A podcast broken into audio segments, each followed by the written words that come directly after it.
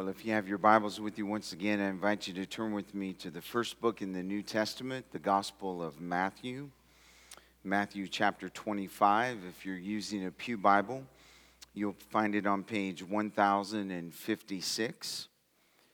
If you're a guest with us, we've been studying through the Gospel of Matthew, and in particular, we've been studying uh, what is known as the Olivet Discourse, Jesus' final sermon before the cross.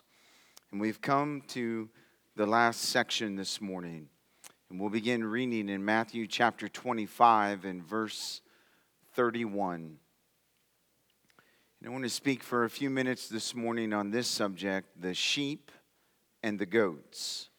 Matthew chapter 25, beginning in verse 31. And this is what the Word of God says. And when the Son of Man comes in his glory, and all the angels with him, then he will sit on his glorious throne. And before him will be gathered all the nations. And he will separate people one from another, as a shepherd separates the sheep from the goats. And he will place the sheep on his right, but the goats on the left. And then the king will say to those on his right, Come you who are blessed by my Father. Inherit the kingdom prepared for you from the foundation of the world. For I was hungry, and you gave me food. I was thirsty, and you gave me drink. I was a stranger, and you welcomed me. I was naked, and you clothed me. I was sick, and you visited me. I was in prison, and you came to me. And then the righteous will answer him, saying, Lord, when did we see you hungry and feed you, or thirsty and give you drink? And when did we see you a stranger and welcome you, or naked and clothe you? And when did we see you sick or in prison and visit you? And the king will answer them, Truly I say to you, as you did it to one of the least of these my brothers, you did it to me. And then he will say to those on his left, Depart from me you cursed, into the eternal fire prepared for the devil and his angels. For I was hungry, and you gave me no food. I was thirsty, and you gave me no drink. I was a stranger, and you did not welcome me, naked, and you did not clothe me, sick and in prison, and you did not visit me. Then they also will answer, saying, Lord, when did we see you hungry or thirsty? Or a stranger, or naked, or sick, or in prison, and did not minister to you? And then he will answer them, saying, Truly I say to you, as you did not do it to one of the least of these, you did not do it to me. And these will go away into eternal punishment, but the righteous into eternal life. This passage is the climax of Jesus' final sermon in the Gospel of Matthew, known as the Olivet Discourse. And though it is not technically a parable, this text is commonly referred to as the parable of the sheep and the goats. And while Jesus employs a few parabolic elements, such as a shepherd and sheep and goats, Jesus gives a dynamic, definitive description of the final judgment. And unique to the Gospel of Matthew, this passage serves as a fitting end to his final sermon. His closing words here in the Olivet Discourse were one of the most severe and sobering warnings of judgment found in all of Scripture. Pictured as the divine separation of the righteous sheep from the unrighteous goats that judgment will occur just before Christ establishes his millennial kingdom on earth. And not only will it determine the ultimate eternal destinies of everyone living at the end of the tribulation, it will also determine who will and who will not enter the kingdom of heaven.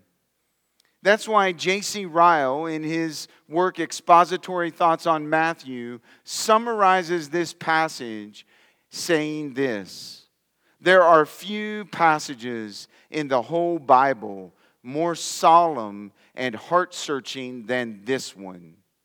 May we read it with deep and serious attention that it deserves.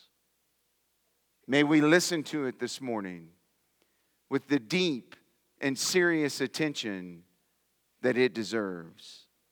In this passage, Jesus gives his disciples and those who would read the Gospel of Matthew and us a final warning regarding the importance of being prepared for his return and final judgment.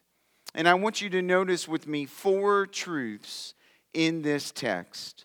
First, in verse 31, in the beginning of verse 32, I want you to see the setting of the judgment. Jesus says, When the Son of Man comes in his glory, and all the angels with him, then he will sit on his glorious throne, and before him will be gathered all of the nations. Now, Jesus begins this passage by declaring to his disciples that one day he will return as the Son of Man, and he will take his rightful place as king and as judge. And this title, Son of Man, that he uses for himself, is the most common title that Jesus used.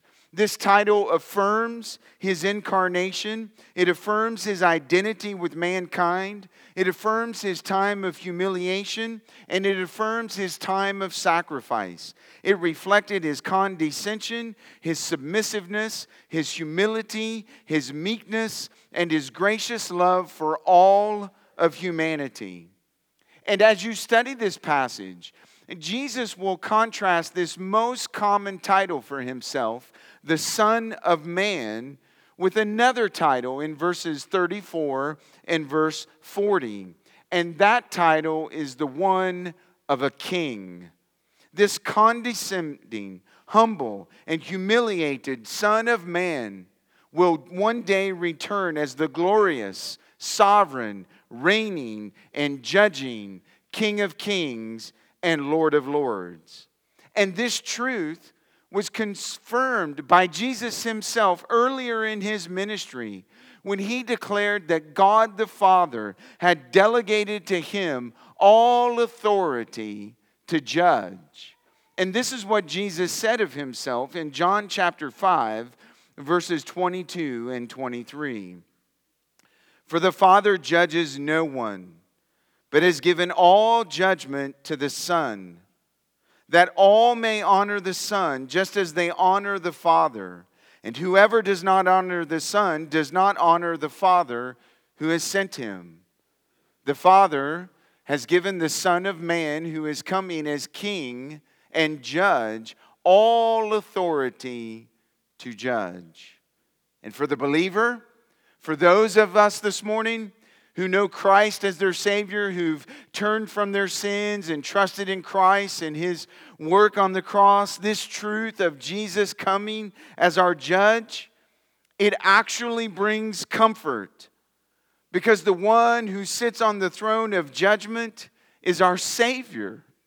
He's our shepherd, He's our Lord, He's our great high priest, He is our brother and this Jesus, this kingly judge, he is the believer's friend.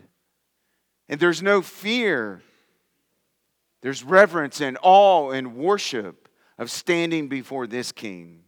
But for the unbeliever, this reality of Jesus coming as judge should bring conviction because the one who sits on the throne of judgment is the very one that the unbeliever has dismissed despised, and denied. And I quote J.C. Ryle again when he says, To be condemned in the day of judgment by anyone would be awful, but to be condemned by him who would have saved us, that will be awful indeed. Can you imagine that? The very one that you will stand before, unbeliever, as judge and king who will usher you into final eternal judgment is the very one who could have redeemed you if you would have turned from your sins and trusted in him. And according to Jesus in verse 31, This judgment, this personal judgment of the Lord Jesus Christ, will take place powerfully when he comes in glory with all of the angels with him. And though the Bible does not tell us the exact time in history when Christ will return, we know from Matthew chapter 24 and verse 29 that he will appear immediately after the seven year period of tribulation. And Jesus described that appearing with his angels this way in Matthew chapter 24, verses 29 to 31. Immediately after the tribulation of those days, the sun will be darkened, and the moon will not give its light, and the stars will fall from heaven, and the powers of the heavens will be shaken. Then will appear in heaven the sign of the Son of Man, and then all the tribes of the earth will mourn, and they will see the Son of Man coming on the clouds of heaven with power and great glory. And he will send out his angels with a loud trumpet call, and they will gather his elect from the four winds, from one end of heaven to the other. Friends, Jesus is coming to judge as the Son of Man and as King. It'll be sudden, it'll be unexpected it'll be decisive and it will end all of human history and it will determine human destiny. And notice what the text says in verse 31 that accompanying and assisting the Son of Man as he comes in glory and judgment will be all of his angels in heaven. The Apostle Paul described the power of this moment of Jesus coming with his angels to judge and to rule and to reign to the Thessalonian believers. And in Second Thessalonians chapter 1, verses 7 and 8, he gave this vivid description of what that judgment would be like. And he said, When the Lord Jesus is revealed from heaven with his mighty angels in flaming fire, inflicting vengeance on those who do not know God and on those who do not obey the gospel of the Lord Jesus Christ. And in his parable of the weeds among the wheat, Jesus further described the role his angels would play when he comes in judgment. And he said in Matthew chapter 13, verses 41 to 43, these words The Son of Man will send his angels, and they will gather out of his kingdom all causes of sin and all lawbreakers, and throw them into the fiery furnace. And in that place there will be weeping and gnashing of teeth. And then the righteous will shine like the sun in the kingdom of their Father. He who has ears, let him hear. And this is what the Word of God is saying to all of us this morning. Don't miss the soberness of this text. Jesus will come personally, and Jesus will come powerfully, and then history will end, and eternal destiny will begin. And at the end of verse 31, Jesus says that when he comes in glory and power, he will sit on his glorious throne. And the place of his judgment will be on earth. And it will be on earth where he will sit on his glorious throne. We've heard this truth before. We usually hear it at Christmas time in one of the prophet Isaiah's most well known prophecies in Isaiah chapter 9 and verse 7.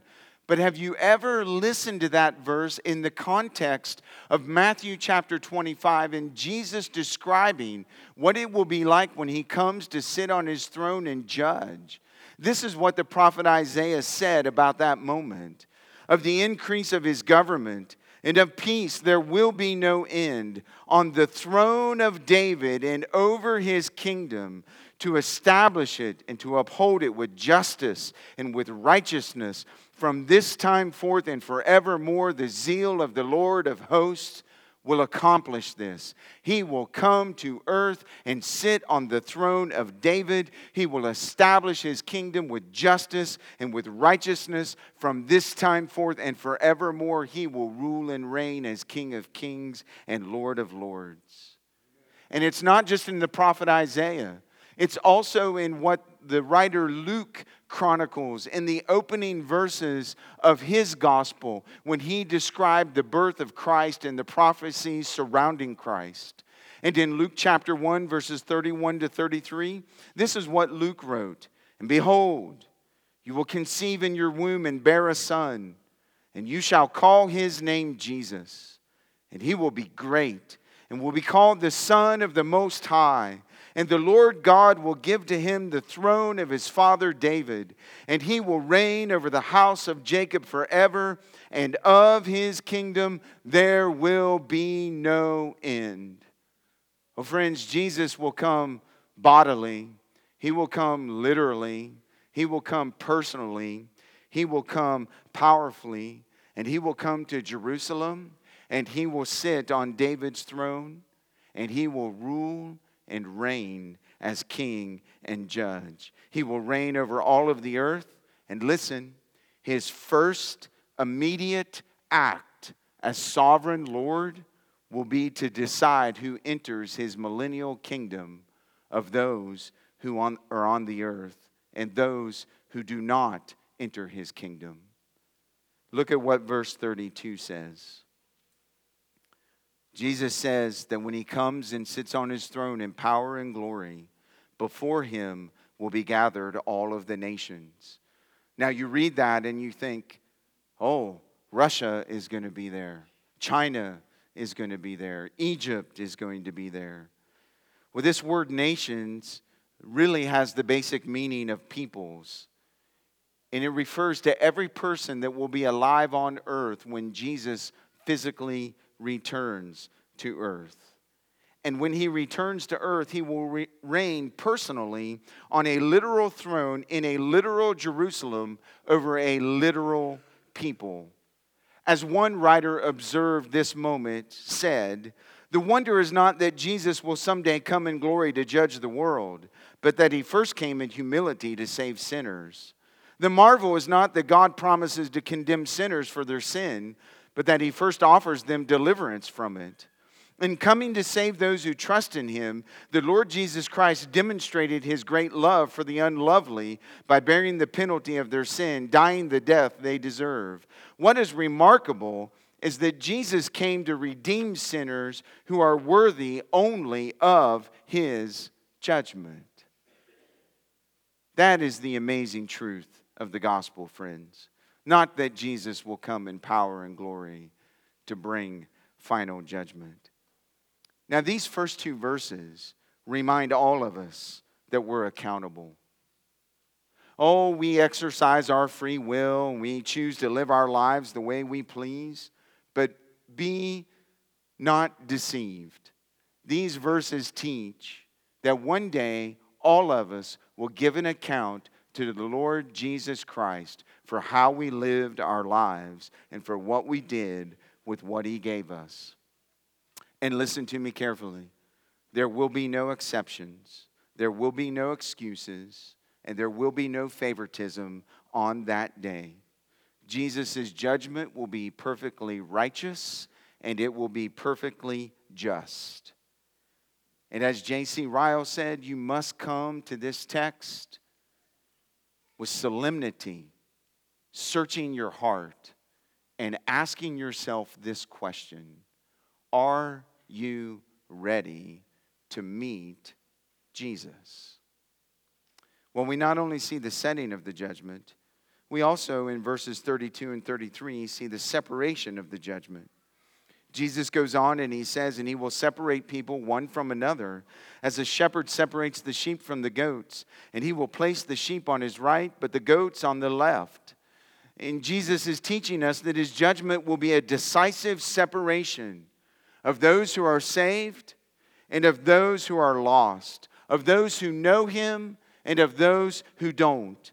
And at the end of verse 32, Jesus says that when all of the nations have been gathered before him, he will separate people one from another as a shepherd separates the sheep from the goats. Well, what is he talking about there? Well, in the culture of that day and even today, shepherds took their sheep and their goats and they frequently herded them together. But the sheep are quite different from the goats. They're gentle, they're more docile creatures, and the goats are more unruly and rambunctious. And so at night and at times of feeding, the shepherd would separate the sheep from the goats. And Jesus is saying, just as a shepherd separates the sheep from the goats, when he comes, he will separate believers from unbelievers as he establishes his earthly millennial kingdom. And in verse 33, look at what Jesus says He will place the sheep on his right, and he will place the goats on his left. And the language that Jesus uses verse 33, has its roots in the Old Testament and the practice of familial blessing. That when the patriarch of the family wanted to extend the blessing of the inheritance to the next generation, he would gather them together and he would place his right hand on the eldest son and his left hand on the other son, and he would pronounce blessings on both of them. And to be placed on the right was to be given a position of blessing and favor and honor. It was to be given the inheritance. And to be placed on the left was to be given a position of disfavor and rejection. And look at what Jesus says those who truly know him will be placed on his right, receive blessing and favor and honor and the inheritance of his kingdom. And those who do not know him will be placed on his left, and they will be rejected and be forced to depart from his presence. I wonder this morning on which side of Christ you'll stand the right or the left. Will you receive the blessing of the inheritance of his kingdom? Or will you hear the dreadful words, Depart from me, I never knew you? Well, we not only see the setting of the judgment and the separation of the judgment, in verses 34 to 40, we see the surprising commendation of the judgment. Look at what Jesus says in these verses and read them carefully because this section of this text is often misinterpreted, and I'm going to show you what I mean in a few moments. Then the king will say to those on his right, Come, you who are blessed by my Father, inherit the kingdom prepared for you from the foundation of the world. For I was hungry, and you gave me food. I was thirsty, and you gave me drink. I was a stranger, and you welcomed me. I was naked, and you clothed me. I was sick, and you visited me. I was in prison, and you came to me. And then the righteous will answer him, saying, Lord, when did we see you hungry and feed you, or thirsty and give you drink? And when did we see you a stranger and welcome you, or naked and clothe you? And when did we see you sick or in prison and visit you? And the king will answer them Truly I say to you, as you did it to one of the least of these my brothers, you did it to me. Now, notice what he says in verse 34 This Son of Man is also the Son of God. He is the divine King. And he will say to the sheep whom he places on his right, Come, you who are blessed by my Father, inherit the kingdom prepared for you from the foundation of the world. And in this verse, Jesus is describing the believers who will have survived the seven years of trib- tribulation. And they will be ushered into his a thousand year millennial kingdom reign. And notice what the text says carefully. Christ makes it abundantly clear that these believers inherit the kingdom not based on the service that they have performed for him. They inherit the kingdom because they have been blessed by God the Father. And they've been blessed by God the Father because they've trusted in God's Son, the Lord Jesus Christ. And just as a child does not earn an inheritance, but receives it on the basis of his being in the family, likewise, believers in Christ do not earn their way into the kingdom of God. They receive their inheritance of the kingdom as a right because they are a child of God and they belong to God the Father because they've trusted in God's Son and they are fellow heirs with the Lord Jesus Christ. Furthermore, look in verse 34. Jesus says that the believer's inheritance, now don't miss this. If I were writing in my Bible, I would underline this verse. This inheritance was determined and prepared for them from the foundation of the world. And you say, well, when was the foundation of the world? Before Genesis 1 1 before God ever spoke one thing in existence. God, in His sovereignty, God, in His providential redeeming work, chose a people for Himself to save. And He prepared for those people. Look at the language of the text prepared for you, prepared personally.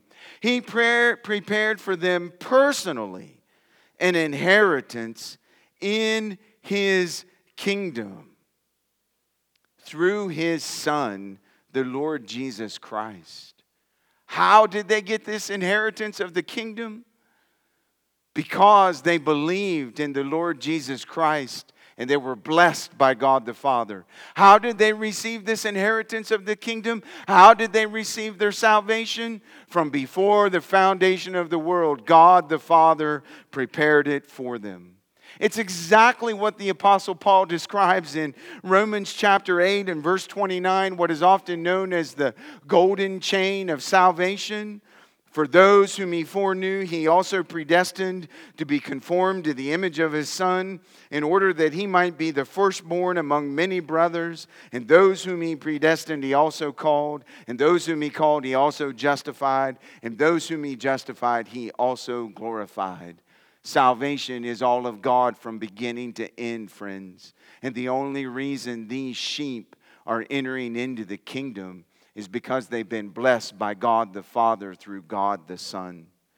It's exactly what the Apostle Paul said in Ephesians chapter 1, verses 3 and 4. Blessed be the God the Father of our Lord Jesus Christ, who has blessed us in Christ with every spiritual blessing in the heavenly places, even as he chose us in Christ before the foundation of the world.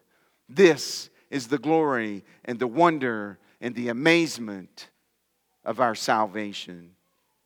It is all of God from beginning to end. And every single person who enters into the kingdom of heaven will have one boast and one boast only Jesus Christ alone.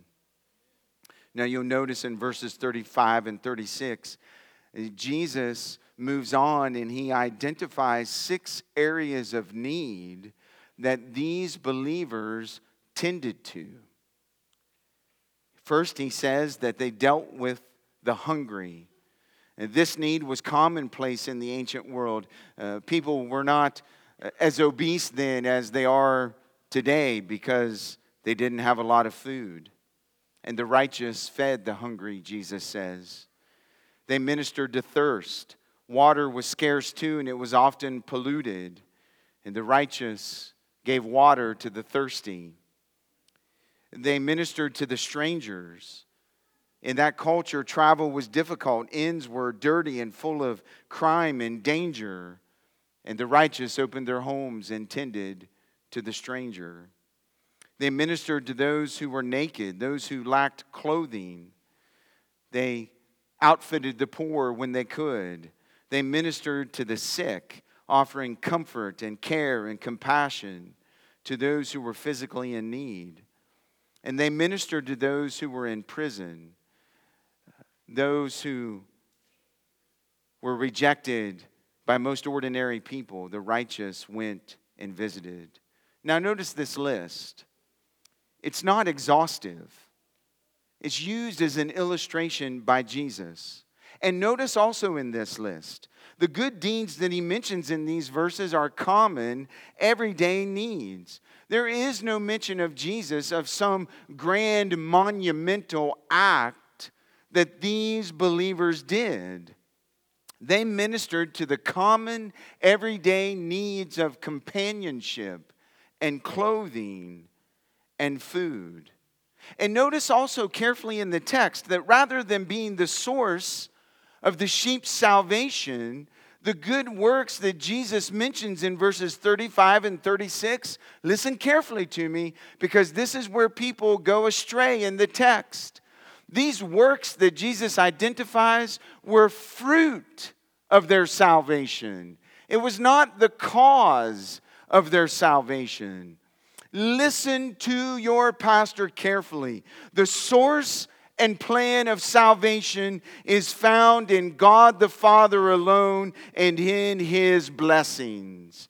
The purchase of salvation is found in God the Son alone and His work on the cross. The reception of salvation is found only by grace through faith in the Son. And this salvation is delivered to us only by God the Spirit when we believe. Salvation is never of works. If a person has never trusted in Jesus Christ as their Lord and Savior, no amount of good works, no matter how grand they are, will give them any spiritual merit or benefit. However, the kingdom of heaven is for those who have experienced salvation and then out of that salvation bear the fruit of their salvation by ministering to people's needs. And that is the sign and the evidence of true saving faith. If you want to know if a person is really a Christian, look at the fruit of their life. Does their character and the characteristics of their life match their profession? Does their life bear the fruit of the kingdom? Faith then works. That is how the Bible defines it repeatedly. James chapter 2, verses 14 to 17. What good is it, my brothers, if someone says he has faith but does not have works? Can that faith save him? If a brother or sister is poorly clothed and lacking in daily food, and one of you says to them, Go in peace and be warmed and filled, without giving them the things needed for the body, what good is that? So also, faith by itself, if it does not have works, is dead. Did you hear what James said? Your faith in Christ, if it's genuine, will be accompanied by genuine works, caring for people. John said it this way in 1 John 3, verses 17 and 18. But if anyone has the world's goods and sees his brother in need, yet closes his heart against him, how does God's love abide in him? Little children, let us not love in word or talk, but in deed and truth. How can you say God's love abides in you if you don't minister to other people? This is the sign and evidence of genuine saving faith. Now, look in verses 37 to 39. Something powerful happens in this text. And when you read it quickly and glance over it, you missed it. And I would confess to you this morning that the first many times I read over these verses, I missed what is happening in verses 37 and 39. The righteous answer the king. And this is what they say to him Lord, when did we see you hungry and feed you, or thirsty and give you drink? And when did we see you a stranger and welcome you, or naked and clothe you? And when did we see you sick or in prison and visit you? Now, notice the text and see if you see what I missed. The sheep were genuinely surprised that the king commended them. They weren't sitting there relishing in all the things that they had done to feed people and provide for their thirst and to give clothing. No, they ministered in a spirit of humility, they ministered in a spirit of selflessness, they ministered in a spirit of obscurity. And the text really lends us to believe that it's almost as if that these sheep had forgotten that they had done any of these things. And they were genuinely shocked that their king noticed and then commended them. Isn't that amazing? That God sees it all. That not one act of service through genuine faith is missed by Christ. and you could be discouraged in your service this morning. You could be discouraged in your walk of faith, thinking that you've done this or you've done that, and nobody notices, nobody cares, it's insignificant. And I'm reminding you this morning that God is writing it all down. And He'll bring it up one day and bring com- commendation to it. Now, notice in verse 40, the king responds to the question of the righteous When did we do these things for you? And notice carefully his answer because this is also where people go astray in this text. Truly I say to you, as you did it to one of the least of these my brothers, you did it to me. Truly I say to you, as you did it to one of the least of everyone, you did it to me. Is that what he said? No, it's not what he said, but that's how most people interpret the text. Most people interpret the text that he's talking about people in general. Look at your Bible. That's not who he's talking about. Truly, truly, I say to you, as surely as you did it to one of the least of these, my brothers or sisters in Christ, not the general population, you did it to me. Jesus is emphasizing the aim of good works. It's to be primarily first priority to the family of God. And notice what else is happening in the text. Don't miss this. This is so powerful. And Jesus is identifying himself with his followers. He's identifying himself with you and with me, and he's calling us his brothers and sisters in him. There are other examples of this type of language in the New Testament where Jesus identifies himself with his people in the closest of terms. For instance, do you remember when the Apostle Paul was blinded on the road to Damascus in Acts chapter 9 and verse 4? And Jesus appeared to him. And Jesus confronted him over his persecution of Christians. And this is what Jesus said in Acts 9 4 Saul, Saul, why are you persecuting me? He identified with his brothers and sisters in Christ. And so, friends, Jesus is not speaking here of good works on behalf of the poor and the destitute and the suffering in general.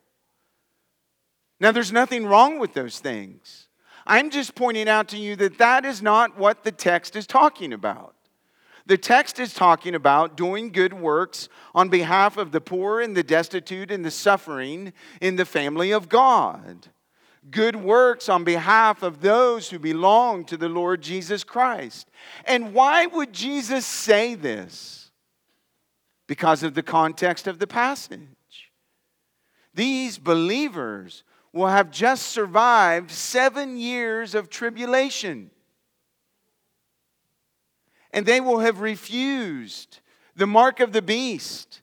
And they will not have been allowed to buy and sell and trade. Many of them will have been put in prison for their faith. And he's commending believers who minister to their brothers and sisters in Christ under those terms. And I'll remind all of us this morning who are Christians by loving and serving Jesus' brothers and sisters, you are loving and serving Jesus. Additionally, the person who lovingly serves the children of God proves that he is a child of God. That's why Jesus said in John 13 35, By this all people will know that you are my disciples, by the love that you have for one another. And I'll, I'll just say it to you in these simple terms this morning, friends. If you don't love the family of God, if you don't love the people of God, if you don't love your brothers and sisters in Christ, if you don't care for what is going on in their lives, if you don't talk to them, if you don't pray with them, encourage them, do the one another commands that is incumbent upon every believer, and you claim that you're a Christian, I just ask you this morning why do you have confidence in your faith? What you're living and testifying to is anti scripture. Scripture says clearly that if you love Jesus, you will love his people that he died for. And if you don't love his people that he died for, even the difficult ones that require extra grace, like me, if you don't love them, you don't love him. So I ask you, if you profess to be a follower of Jesus, does your life bear the fruit of that profession? Do you serve your brothers and sisters in Christ? And by implication, serve Christ Himself. When you stand before Jesus, will He commend you because you loved Him by loving His brothers and sisters?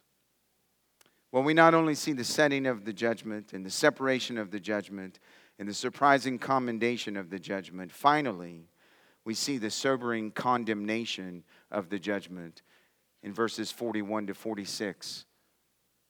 Then he will say to those on his left, Depart from me, you cursed, into the eternal fire prepared for the devil and his angels. For I was hungry, and you gave me no food.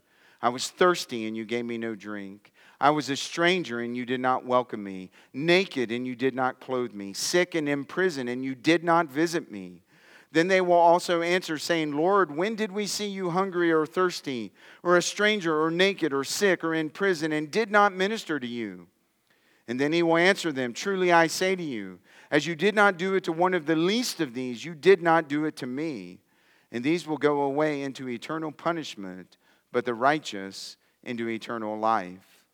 Now, notice in verse 41 that Jesus says that the king will say to those on his left, Depart from me, you cursed, into the eternal fire prepared for the devil and his angels.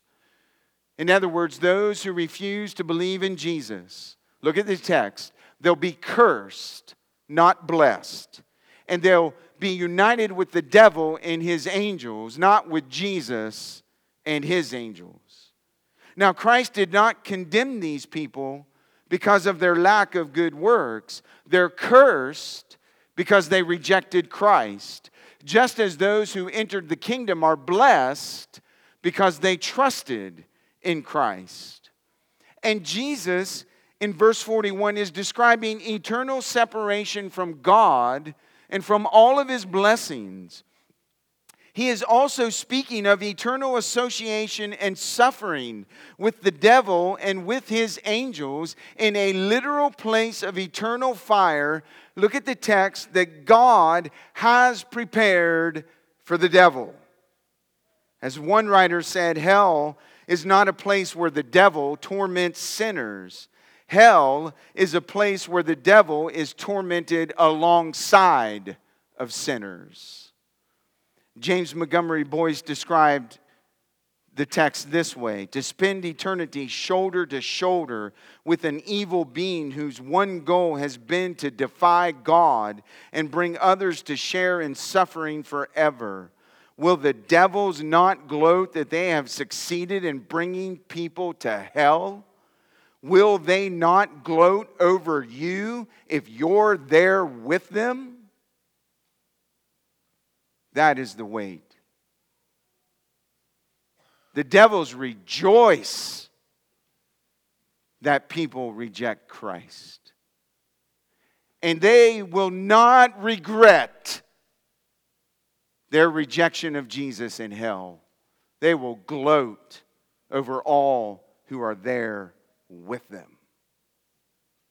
In verses 42 and 43, Jesus describes the evidence that confirms their rejection of him, saying, For I was hungry and you gave me no food. I was thirsty and you gave me no drink. I was a stranger and you did not welcome me, naked and you did not clothe me, sick and in prison and you did not visit me.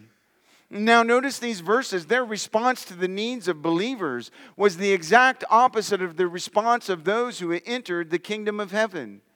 They did not love and serve God's people because they did not love and serve Christ. And their lack of compassion for the needs of others confirmed their unbelief. And like the blessed who are received into the kingdom, the cursed are rejected and they'll also be surprised at the Lord's words to them. And so they ask in verse 44, do you see it? Lord, when did we see you hungry or thirsty or a stranger or naked or sick or in prison and did not minister to you? And then in verse 45, the king will answer them, saying, Truly I say to you, as you did not do it to one of the least of these, you did not do it to me. Written over the top of the description of their life will be these words You did not do it. And you did not do it to me. For to fail to serve Christ's people is to fail to serve Christ. And to fail to serve Christ is to prove that you don't believe in him.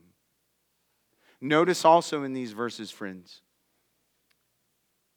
they are not sent to hell because of some egregious sin. They are sent to hell because of their unbelief. They simply did not believe, and they simply rejected Jesus Christ. And in verse 46, Jesus concludes the Olivet Discourse with a sobering statement that summarizes everything that he has conveyed to his disciples and to us. And these will go away into eternal punishment, but the righteous into eternal life. Notice the word eternal. It's used in this verse to describe both the salvation of the blessed and the condemnation of the cursed. Unbelievers will go away into eternal punishment in hell, and believers will go away into eternal life in the millennial kingdom. Look at this verse. It's unfathomable. It is indescribable. It is inconceivable of what that moment will be like on that day. Words cannot fully picture it. It is a separation, it is a division that will take place immediately. There will be no delay and there will be no opportunity for a second chance. It'll be full, it'll be final, and it will be forever. One will experience eternal blessing, the other will experience eternal term, torment. One will be condemned, the other will be glorified. One will be full of joy, the other will be full of regret. And as Spurgeon said, not one goat will be left among the sheep, nor one sheep with the goats. There will be no middle company on that day. It will be a clear and final separation. It's unfathomable, it's indescribable. And yet, God, in His mercy and grace and love, appointed for you to be in this room this morning and hear this warning. No one describes the weight of this text more powerfully than the old Puritan John Owen. And this is what he said about these final verses Listen with your heart, with your mind, and your soul this morning. Children, listen to your pastor. Teenagers, listen. Senior adults, listen. Everyone, listen. Why will you die? Why will you perish? Why will you not have compassion on your own soul? Can your heart endure? Or can your hand be strong in the day of wrath that is approaching? Look unto Jesus and be saved. Come unto Jesus, and he will ease you of all your sins and sorrows and fears and burdens and give rest to your souls. Come, I entreat you, lay aside all procrastinations, all delays. Put off Jesus no more. Eternity lies at the door. Do not so hate Jesus as that you would rather perish than accept his deliverance. Why? Why, unbeliever? Why, unconverted church member, would you perish when you can have Jesus right now? Why would you wait? Why would you put it off another second? Why would you perish with the devil and his angels? Why would you reject Jesus? Why would you refuse to believe?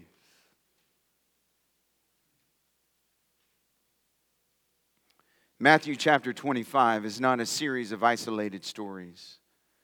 It is a window from Jesus showing us the events surrounding his return. And they're given to us as a warning to urge us to be prepared and ready for his return when we'll give an account of our lives to him. He is a bridegroom for whom we are to be prepared. He is a master to whom we must give an account. He is a king to whose judgment we must submit. And in all three cases, there is a division between the wise and the foolish, between the workers and the lazy, and between the sheep and the goats. Are you ready? Why would you perish when you can have Jesus? Come to him today. Let's pray.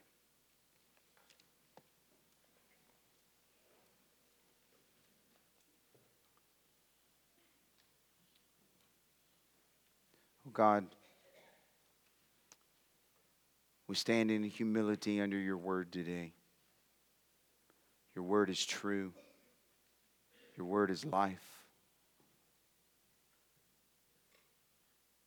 God, there are so many different responses from this text, and we trust you today, God, through the power of your word and the power of your spirit to bring application to our lives today. We pray that you would use your word to encourage discouraged believers today that are ready to give up. We pray today, God, that you would awaken and open the eyes of those who don't know you and draw them to yourself before it's too late. We pray, God, that you would give us a burden for the lost. And we pray, God, that you would give us a burden for our brothers and sisters in Christ to love them and serve them, and care for them to the end. Use your word in our lives in all of these ways today. Build your church, build your people, build your kingdom for your glory. We pray in Jesus' name. Amen.